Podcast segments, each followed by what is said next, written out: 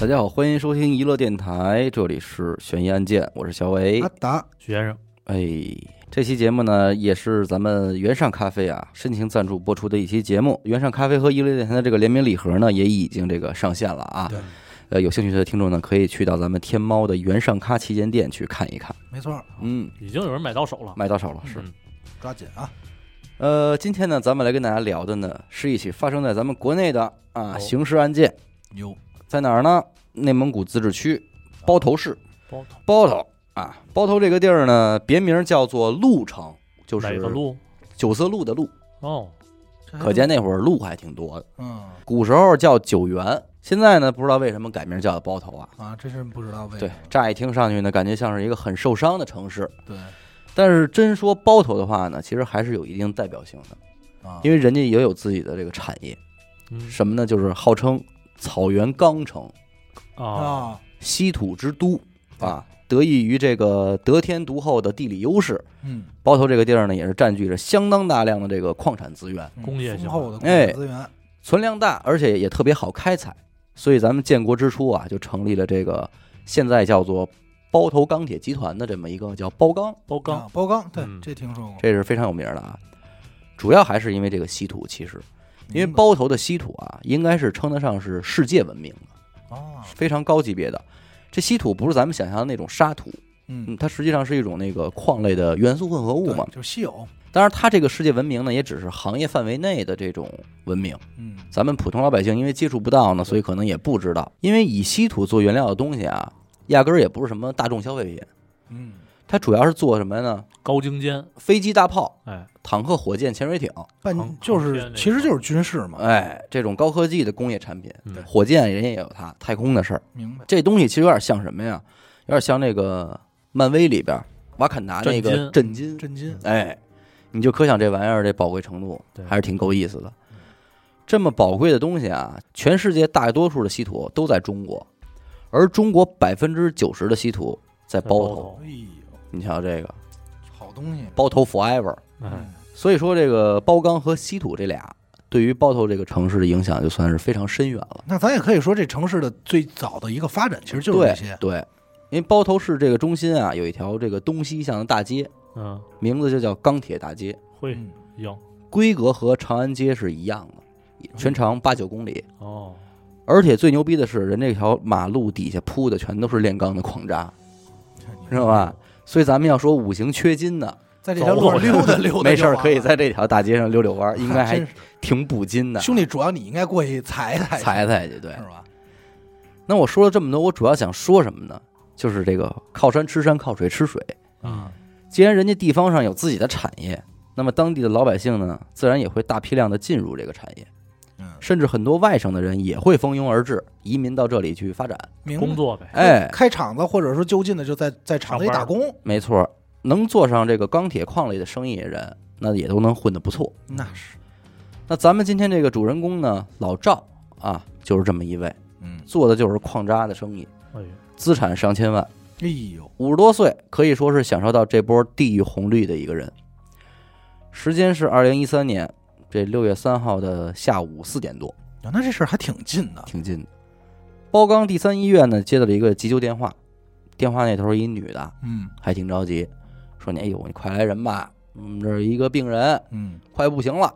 我听这女的像一海海淀的，海淀的海淀的，嗯，那不敢耽误嘛。这挂了电话，救护车也就直接就出发了。嗯，地点呢是一个老式的家属楼，进门一看这人，这就很明显就已经完了。没气儿了，哎，上这仪器一测，果不其然，可以确认死亡了。哦，没救了，死的这位就是咱们刚才说的这老赵，千万元户，哎，不，千万掩 护。那可不吗？房间里除了这名死者之外呢，还有其他三个人，啊，两女一男，还都比较年轻，这听着怎么那么乱呀？这挺乱的，孩啊子辈儿的呗，看上去就是二十多岁不到三十岁的样子。嗯啊，医生当时感觉就比较奇怪，嗯，啊，因为看这状态呢，不太能理解这是一波什么关系的人。你是想象不出哦来，哎，你要说是子女吧，这孩子岁数是大大了了点点儿儿啊，嗯可是你要说是亲属呢，看这样儿又没那么伤心，反正说不上来那么一种感觉就，反这正很怪，很怪。看着就是这仨人跟他没关系呗。对，哦随后这医生呢也是按照相应的流程又检查了一下，然后哎，就发现这个死者的身体上若隐若现的有很多伤痕，伤痕伤痕。啊，就问这仨亲属啊，说这身上这伤是怎么弄的呀？嗯，结果这仨人也不说话，一句话都不说，大眼瞪小眼儿，大着瞪小眼不。言语，哎，这一看这情况呢，医生收拾东西就离开了嗯，啊，人家这没法弄了，不对不给我们管了。是他走是走了，但是这位医生很称职啊，嗯，一出楼门立马就拨打了幺幺零，那是人家把这边的本职情工作，况就如实汇报给了警方。嗯有怀疑，哎，说是怀疑这名死者可能不是自然死亡。嗯嗯，那接警之后呢，自然不可怠慢啊，警方也是立刻就赶到了现场。但是就这么会儿功夫儿，没想到的是，殡仪馆的人都已经到场了，这么快，死者这会儿寿衣都已经换完了。啊这这这谁给换的？是这会儿那三是个家属正跟殡仪馆的人咨询说，能不能尽快把这遗体火化了？这么着急，现在就要烧。哎，非常着急嗯，恨不得当天马上咱就烧。你别说啊，一三年那会儿，这套手续可能还真是没有那么完善。嗯你搁现在这边，警察必须得等警察来了。但我跟你说，他肯定烧不了，因为这仨人肯定也不了解，嗯，他没有死亡证明，医生没给开。那对，那这不用说了，怎么想都可疑啊，这事儿。那没错。于是赶紧就制止了。刚才医生报警的时候也说了，这遗体身上有伤痕啊，嗯，所以民警也检查了一下，哎，果不其然，这遗体身上确实有很多伤痕。那这边呢，把殡仪馆的人给劝回了，嗯，并且也嘱咐了，说没有我们公安局的相关证明，这具遗体不可以擅自火化。谁也别动。对，说到这儿呢，疑点也这么多了，怎么也得问问了吧？嗯，说你们几个人到底是什么关系啊？是啊啊，这死者身身上伤又是怎么回事啊？嗯怎么来的？刚才医生问他不说，那现在警察来了，你总得是实话实不敢说不了说了，对，人家警察也有章法，给这仨人就给拆开了问的那是啊，省得你们说互相打马虎眼。说你万一串供呢？其中一个女的，这人叫小杰，说你跟死者什么关系啊？他这还抹眼泪呢，嗯吭吭唧唧的说我是他妻子、哦，这里有媳妇儿的事儿啊。媳妇儿，嘿，说去世的这个是我丈夫。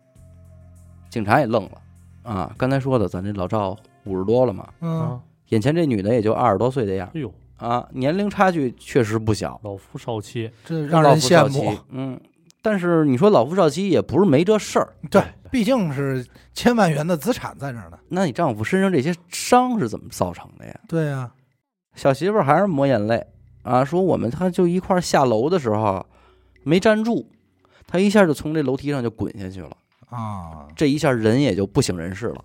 这这伤呢，就是他滚下去的时候磕出来的。啊，我们赶紧就给他抬回屋，开始拨打幺二零。明白，结果挂了电话，这一回头，他就开始流鼻血，都没等到医生来，没多会儿人就没了。嗯，这这谎意话外。嗯，照他是这么说，说是可能意外外，对但吧？是警察心里想的是，照这谎话只是一嘴巴嘛。嗯，反正你听上去是挺流畅，啊，嗯，但是这疑点还是很多。，对啊，这不太真啊，说的。因为咱说这一个人他从楼梯上滚下去，他他不至于那么寸就给摔死了。对，至少没那么快，对，而且也没听说过这么着急忙慌你要火化，这这就是最不合理的地儿。别着急，这屋里不还有俩人呢吗？嗯，刚才说了，咱是屋里两女一男啊。对，这说了一个了，是死者的媳妇儿，那另外那一男一女是干嘛的呀？于是先后又提审了这一男一女，而就在这个时候啊，初步的验尸结果也已经出来了。哦，可以确定的是，这个死者老赵，并非死亡于这个突发疾病或者是这个意外滚落楼梯，那而是死于外力打击。说白了，这这个人是活活让人给打死的。就是愣打死的呗。对，面对着这样的验尸结果呢，仨人一看也说别扛了，就这一下才把这个整个事件完成了一个初步的还原。嗯，啊，奸情人命案，又是全球人命，咱先说另外这一男一女啊，这男的呀叫大刘，女的叫小美，这俩人是一对情侣关系，而且年龄也都相仿。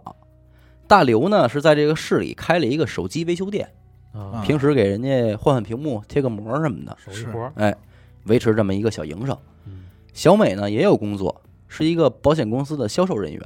嗯，小两口等于也算不错，就各有各的事儿干。就各有各自己的正经工作嘛。结果有一天这事儿就来了，小美不是卖保险的吗？对对，所以平时也就免不了要维系一下这个老客户啊，嗯拓展一下新客户。签两单什么的。对，结果有一天呢，这业务就拓展到这个老赵身上了。哦，老赵咱之前可说了，靠着做这矿渣类的生意也是挣了不少钱啊，嗯，资产上千万来。对，那这肯定得是重点的拓展对象嘛。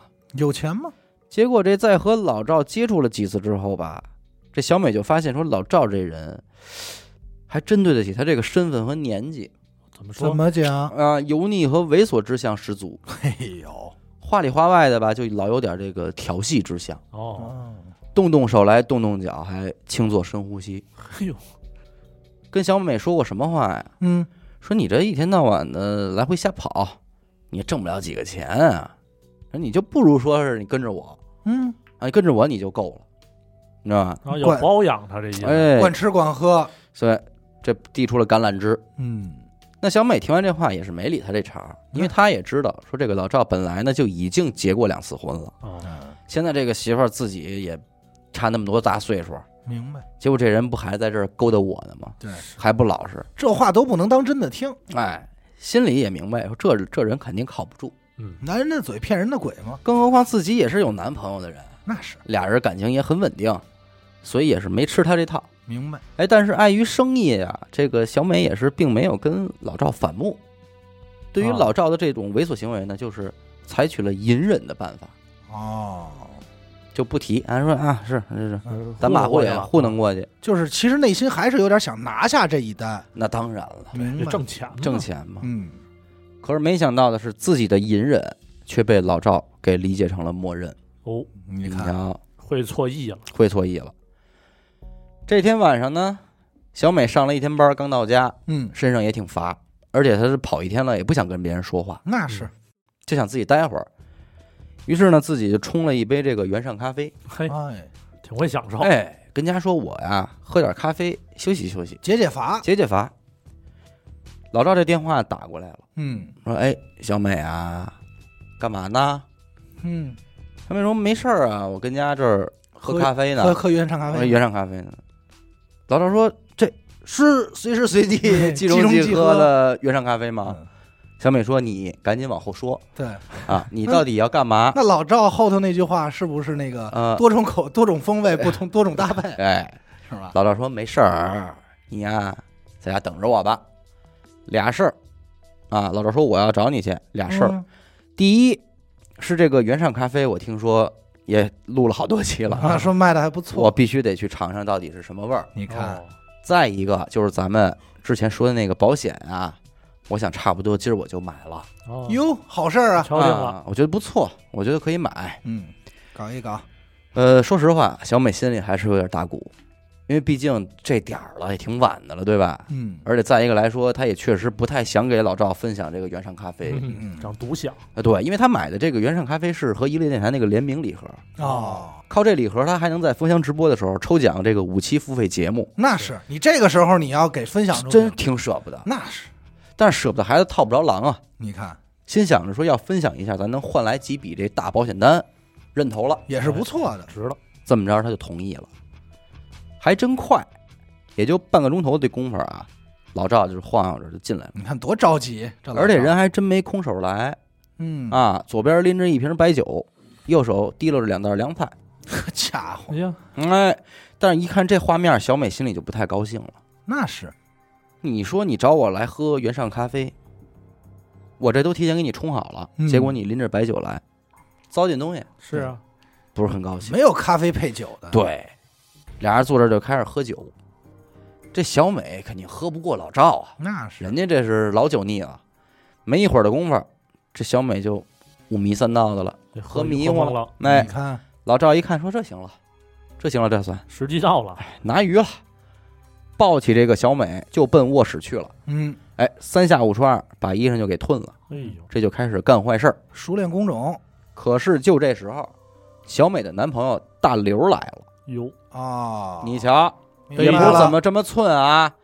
这大刘也知道小美买了这个原上团圆礼盒这个哦了，等着呢。哎，他也惦记说我尝尝去。而且这两口子肯定想的是，今年封箱的时候过来一块儿参与抽奖。，啊呀、哎结果没想到门一打开，嚯！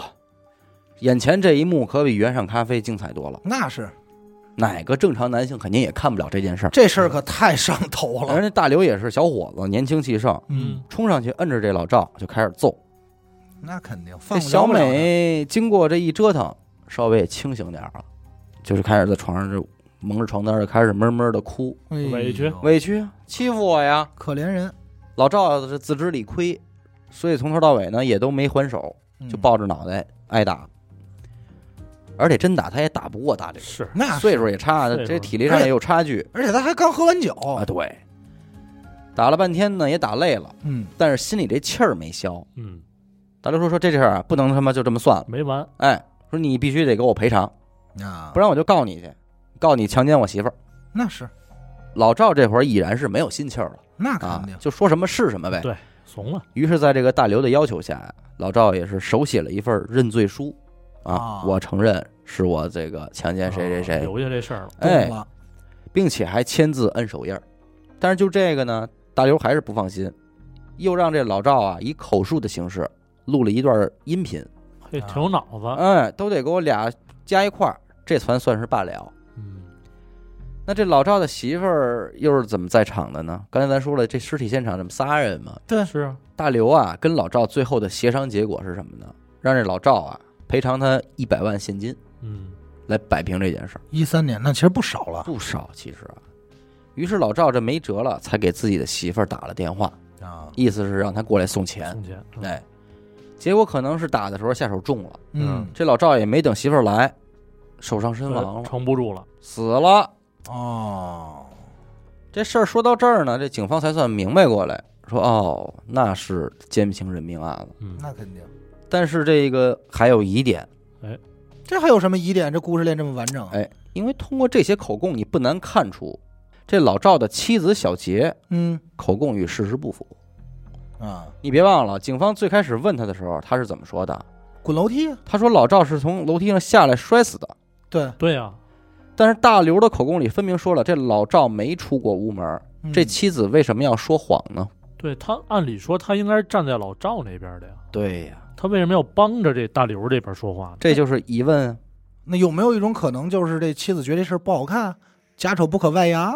嗯，那也不能这么着急给火化了。人死对哦，对对对，还有火化的事儿啊，他没有理由支支吾吾。对，现在人死了，家丑不家丑就不重要了。你要说人活着，我不想让他丢人，我不想让他进监狱，都有可能。嗯，但是你现在已经给我老公打死了，他有再大的错误，你给他打死了，对对对，我不对可，对能再站在你这头认头了不认头对，没错儿，所以在这种情况下，这个妻子撒了谎，这就不对劲儿。没错儿，没错儿，没错儿，是这道理。当警察再次提审这个妻子小杰的时候啊，小杰也就说出了实情，嗯，怎么回事儿？有他事儿。嗯咱们前文说到了啊，这个小杰和老赵啊，他属于老夫少妻这么个配置。是，这种结合，说实在的啊，女方的家人通常不太会赞成。那是小杰也是一样，为了能跟老赵结婚，和自己的父母闹得也挺不愉快的。嚯，说白了，就这段婚姻啊，并没有得到爸妈的祝福。不过小杰也没犹豫，尤其是图这个老赵对自己好，嗯，能有个依靠。而且在这个恋爱阶段嘛，坐拥千万的老赵对这个小杰也是非常的疼啊爱，是，而且在这个小杰眼里，老赵还是有魅力的。有魅力，花钱出手也大方，你看，这点让这个小杰非常满意。嗯，可是没想到结婚之后，这个老赵慢慢就原形毕露了。变了，哎，不仅不再像之前那样疼爱小杰了，而且越发的冷淡了起来，呵，又腻了。腻了。平时也不怎么回家了，嗯见面了也是各种吵架。有一次，这个小杰又吵起来了，嗯，一生气呢就开始检查这老赵的手机。哎呦，发现老赵啊，同时聊着不少女孩儿，哎呦，气不过啊，这小杰就上去理论，反而啊让这个老赵大打出手。打起来了。说到这儿，这小杰还向警方这个展示照片儿，说：“你看，这都是他们打我时候留下的照片儿。啊，呃，确实青一块儿紫一块儿，还挺狠，脸都肿了，他挺委屈，下手不轻。长期待在这种环境的小杰呢，也是死心了，心说要是我再指望你能有什么改变，我估计没不戏不了，可能了，明白能懂离离婚吧，啊。离婚吧。结果一说离婚，人老赵怎么说的？说离呗，啊，离你就给我净身出户，啊，一分钱我也不赔给你。嗯，怎么进来的？你怎么从这门里给我滚出去？哎，我估计应该也是这这量，对你知道吗？因为他不是没有离过，对，人家有经验。这就是这夫妻二人的一个生活状态。结果这一天，小杰正在家生气呢，突然间就接到了这个老赵的电话，啊，原以为是跟他聊聊离婚的事儿，没想到电话那头并不是这么回事儿。这整个说话的语气别提多惨了，嗯反正是以一种近乎于哀求的语气跟这小杰说呀：“说我这边儿怎么怎么着，你得救救我，哎，人家让我赔钱，但是我现在呢，人家不让我出这个屋，你看，你看你能不能过来帮我处理一下这个事儿啊，啊？说一日夫妻百日恩，你得你得过来救我哎呀。”是，在这个一劲儿的哀求之下呢，这小杰也是心软了。您确实那句话嘛，“一日夫妻百日恩”，这也不能说见死不救。对，这么着，这个小杰就来到了这个案发现场的房间，嗯抓紧办事儿呗。小杰也没什么好脾气，说你怎么着，你让我上哪儿拿钱去，嗯，我给你拿去啊，咱们就完了吗？弄完嗯完事儿赶紧的结果老赵的话呢，让小杰彻底傻眼了。啊，他说：“我跟你说实话吧，我所有的钱和房产，在我上次离婚的时候都判给我前妻了。”嘿，啊，我现在根本拿不出这一百万，所以你看能不能这样？你先借我一百万，帮我把这钱给垫上，以后我有了我再还给你。我跟你说，这小杰现在肯定在气头上呢，对呀、本身就憋着离婚，结果又是因为你出轨这种烂事儿，你嘿见色起意，找到我，对，你说这现在张嘴又要钱，张嘴又要钱，对于小杰来说，老赵这番话信息量太大了。那是是合着您追我那会儿就已经破产了，什么都没有，你这完全就是给我骗了呀！对，而且你骗了我，你不说了，结婚之后你还这么对我，对，结果这时候你还让我拿一百万给你擦屁股，嗯怒从心头起，这小杰啊，从大刘手里把这个胶皮管子给抢过哎来，呦，狠狠的就打了老赵好几下。说你别打了，我先解解气吧，对他先解解气，嗯，而也正因为是这几下的殴打，老赵才在之后逐渐停止了呼吸，哦，打挺狠啊，对，我明白打寸了。所以现在不好确定他们仨到底是谁哎，打死的，哎对，剧本杀了，这也就是为什么最开始警察审问小杰的时候，这个小杰会谎称说是老赵自己从楼梯上摔下可是他去的，沾过包，所以不他敢说实对话，他也动手了。那这一下就合理多了，对嗯合理对？吧？这故事讲到这儿呢，警察也是非常的唏嘘啊，嗯，心说这都什么事儿啊？是什么江湖？该冤的冤，该惨的惨。心说这人可真是不能太有钱，对，这不就钱烧的吗？但是唏嘘归唏嘘啊，这个反正也是已然如此了啊，嗯，看看怎么判定呗。对，就在所有人都以为这个案件已经水落石出的时候，怎么啊什么意思啊？哎，一个新的线索使得案情再次出现了反转，哟，还有东反西转了，反这转已了，经各位转啊两回了啊哎，干嘛呀？反转要了掉头？在调查本起案件的时候，警方这边是兵分几路，啊，这边在局里有人负责审问，案发现场肯定也不能差事儿。那肯定，啊，完全该去取调证查取嘛，证，该拍照拍照。该封了给封上。就在对这个现场进行勘验的时候，一个挂在墙上的钟表引起了警方的注意。啊，钟表大家都见过啊，谁家还不放一表啊、不就普通那挂表吗？对，表盘这一圈儿不是一圈儿阿拉伯数字吗？对啊，在六点钟的这个位置，阿拉伯数字六，这六的下半部分不是一圆圈吗？啊，嗯，就在这个圆圈里隐藏着一枚针孔摄像头，哎呦，啊，把这表摘下来，后边就是这个摄像头的模组部分，上面还插着一张内存卡。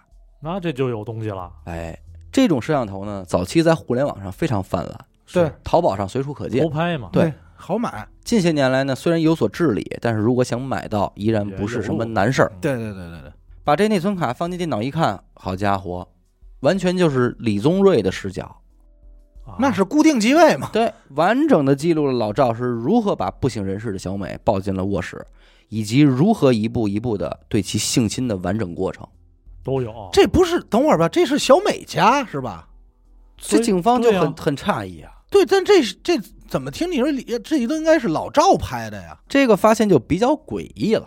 嗯，这摄像头是谁放这儿的？对呀，这房子是小美的家，老赵可是第一次来。就算是他有这个拍摄的癖好，那他也不具备提前过来安装摄像头的机会和时间。而且对他啊没必要放表不上是，，你哦对想啊，如果我是老赵，小美嗯都喝醉了，嗯，我无门反锁，我随便夹一手机，这事儿不就办了吗？啊对啊呀，干嘛还非得这么麻烦呀？所以这不太像是老赵来安装的，嗯，那是小美自己安装的。那他又怎么会自己在自己的房间里边安装一摄像头拍自己呢？干嘛？这不是闲的吗？于情于理，这个摄像头都不应该存在，这道理上说不通啊。嗯，能这么装摄像头的只有宾馆，要不就是网络主播呀。 对。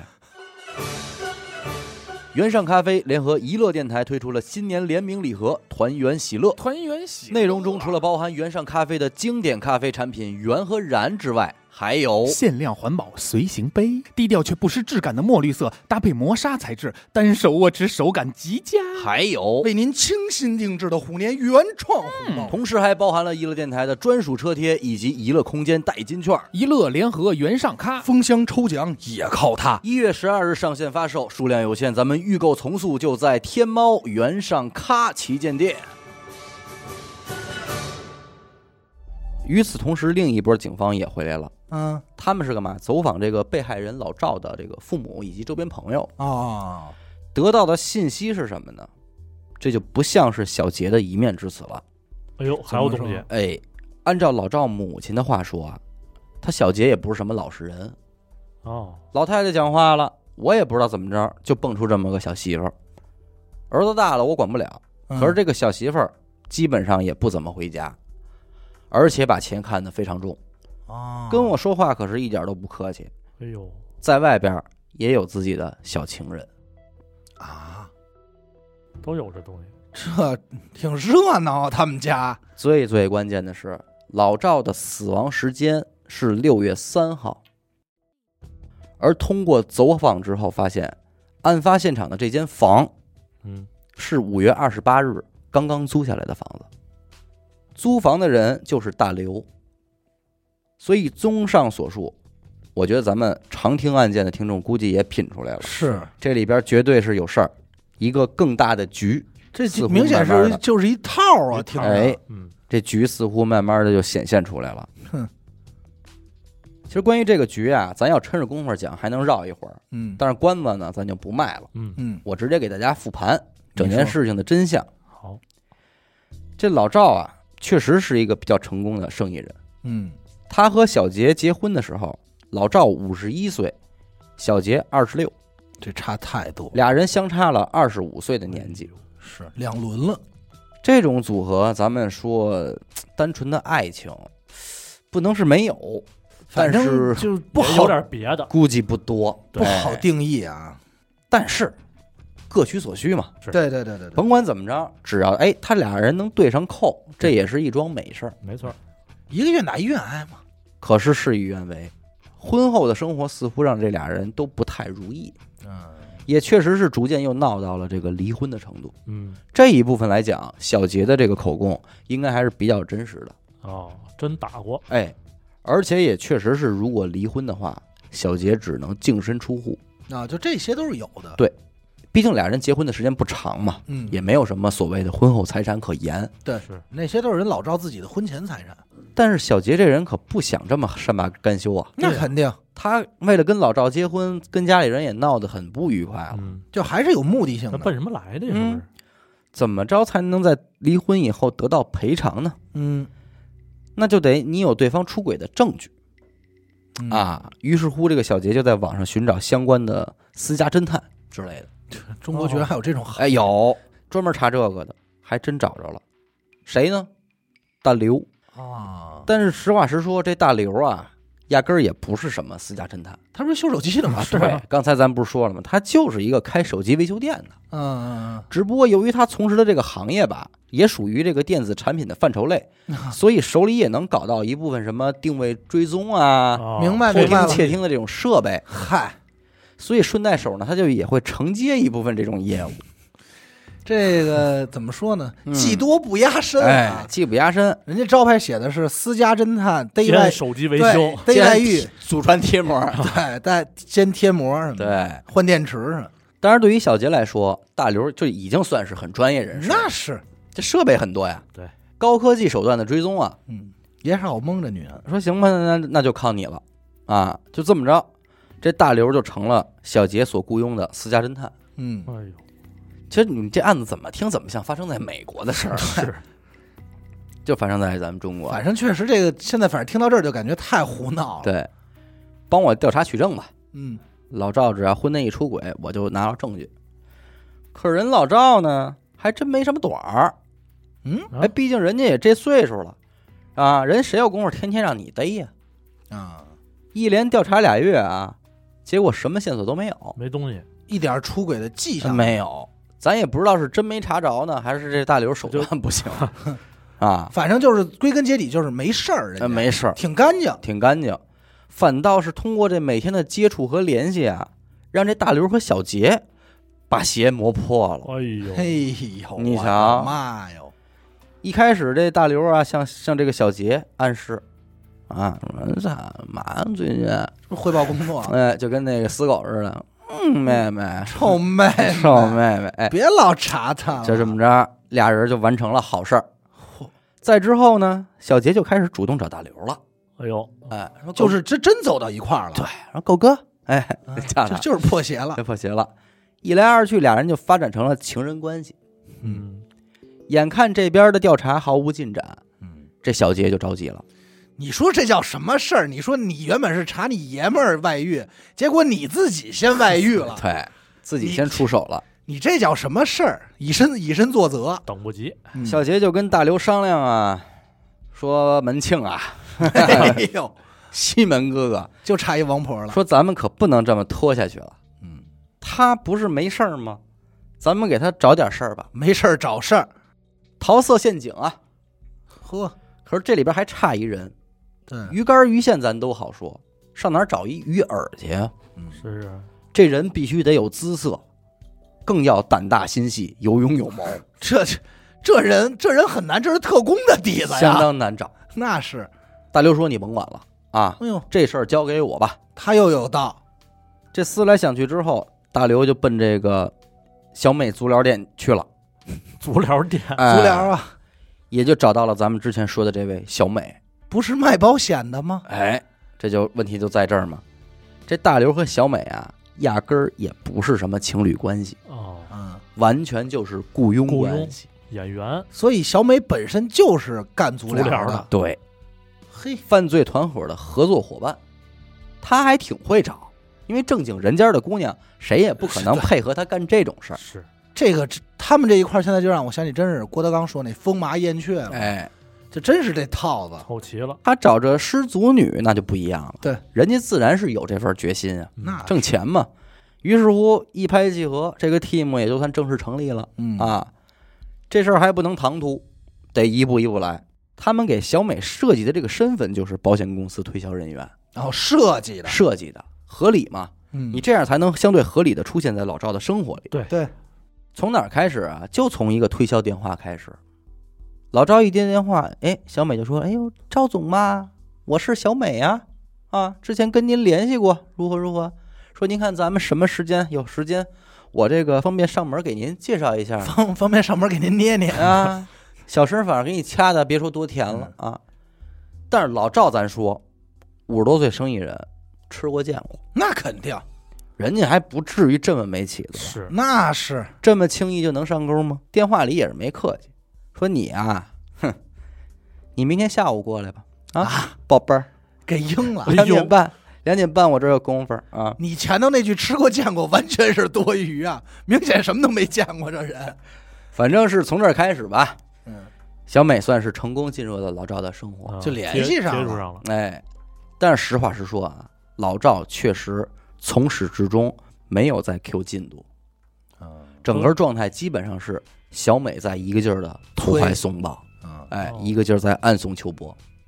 哎，那要这么说，其实老赵还行，挺绷得住劲正儿的是吧？？我觉得是岁数到了。啊你是我觉得这么理解的我觉得是吧岁数大了。那如对果现在有一个小妹儿这么给你打电话的话，那你扛他得住真吗？不我可能没法接，因为我不买保 险，你知道吧？啊啊！也是，咱们现在接这电话太多了。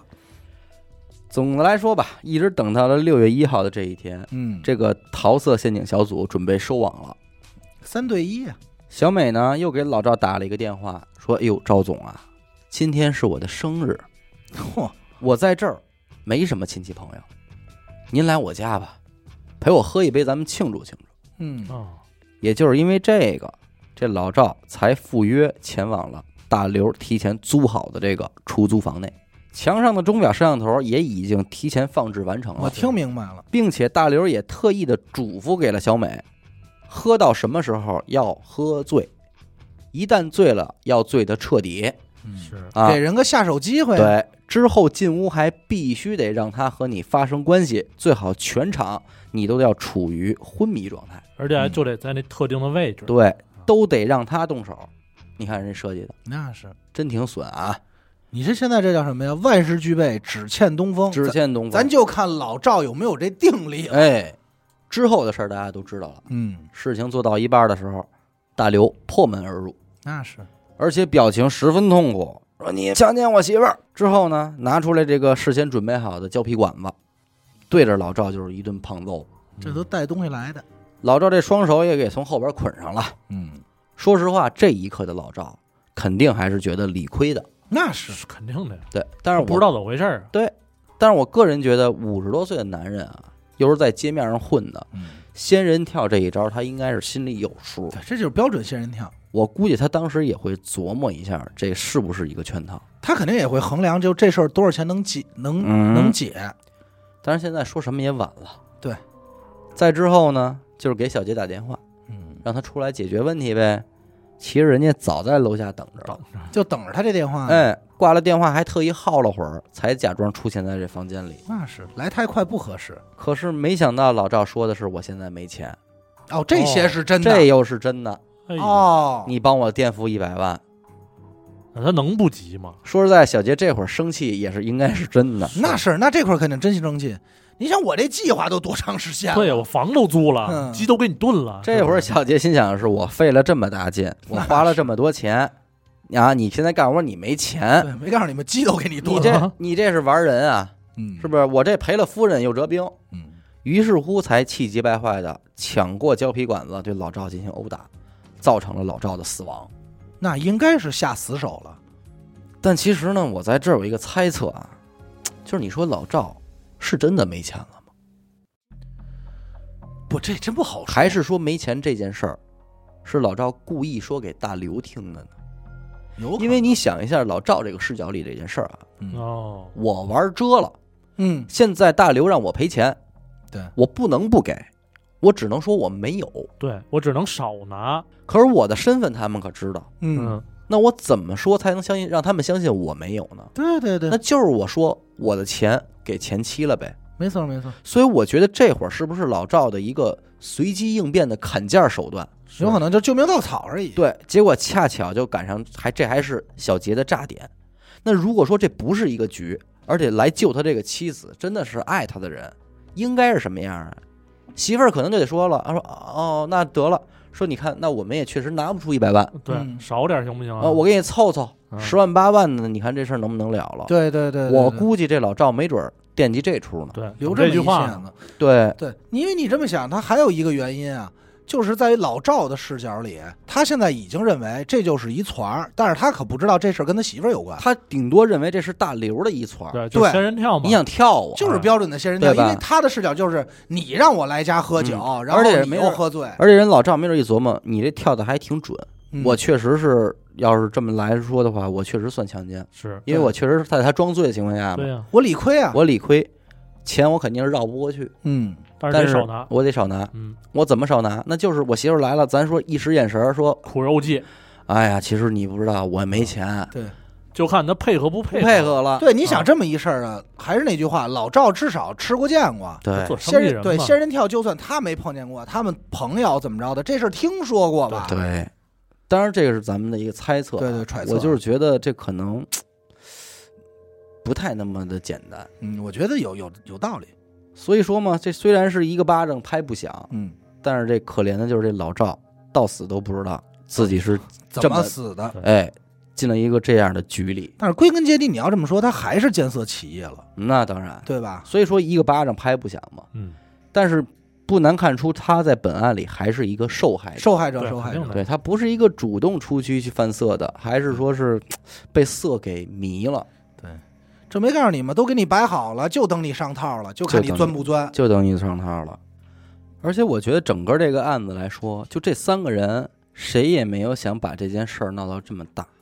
对，对其吧实？这三个人其实是一条心嘛。都是想拿点钱了事儿。我估计你你就这么说吧，咱就是按分赃说啊。嗯，小美应该是拿着一个出场费出场费，啊，对吧？嗯也出场费和演员费用，对，嗯，然后这一百万可能拿他拿个五万，剩下这些呢，听这意思啊，特就像大刘跟那谁就就不是边儿了，就是就是给大刘，给完嗯大刘以后呢，小杰一跟他离婚，拿着这证据嗯，再一离，可能切一半财产，对，就跟大刘对，可能反正拿个五六百万，嗯人家就玩儿去了。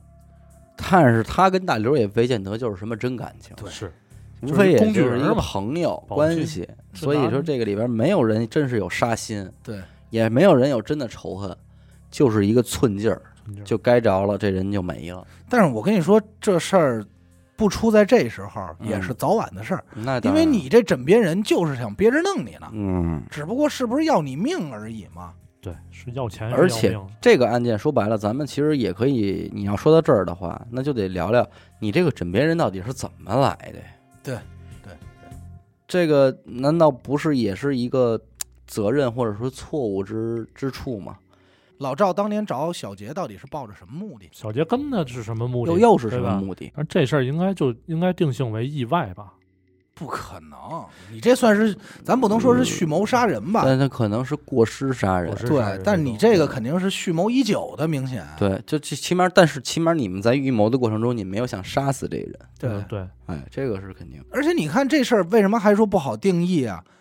你这儿摄像头，你这东西都是准备好的，对而且你到这儿，你没有报警，你报的幺零，还着急处理尸体，嗯，你们仨人，嗯那你这个不可能是什么从轻发落，我觉得不会。可是你看，我又回想这案子，如果他这墙上没挂这摄像头，然后这房呢也是他租下来好久的，也不对，也没也也也纰漏太多。只要警察一进一摄入，你就纰漏太多，因为你怎么确定你小美的这个保险员身份？对、啊，一查你就是一足疗的，除非你真是一保险员，对这个这个案子太禁不住查了。只能说其实他们，但我觉得啊，以咱们怎么说呢？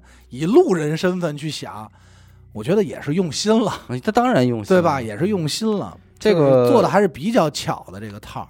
如果他没死的话，或者说你讹的钱再少一点儿，可能就成了。你想吧，他要是没死，老赵把这钱一交，然后再一离婚，嗯，这事儿他反应不过闷儿来。对，他也得找人去调查，要不他可反应不过来闷儿，嗯因为老赵不可能报警，当然对，呀，对吧？嗯，就吃就真吃这哑巴亏了。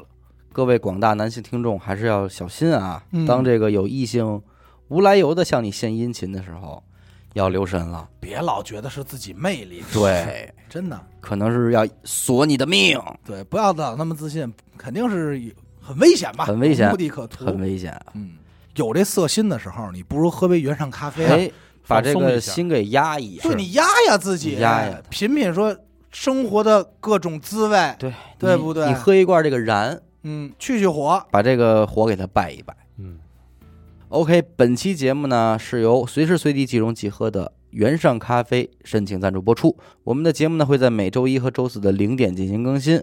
如果您想加入我们的微信听众群，又或者寻求商务合作的话，那么请您关注我们的微信公众号“一乐周告”。我是小伟，阿达，徐先生，我们下期再见。拜拜。拜拜。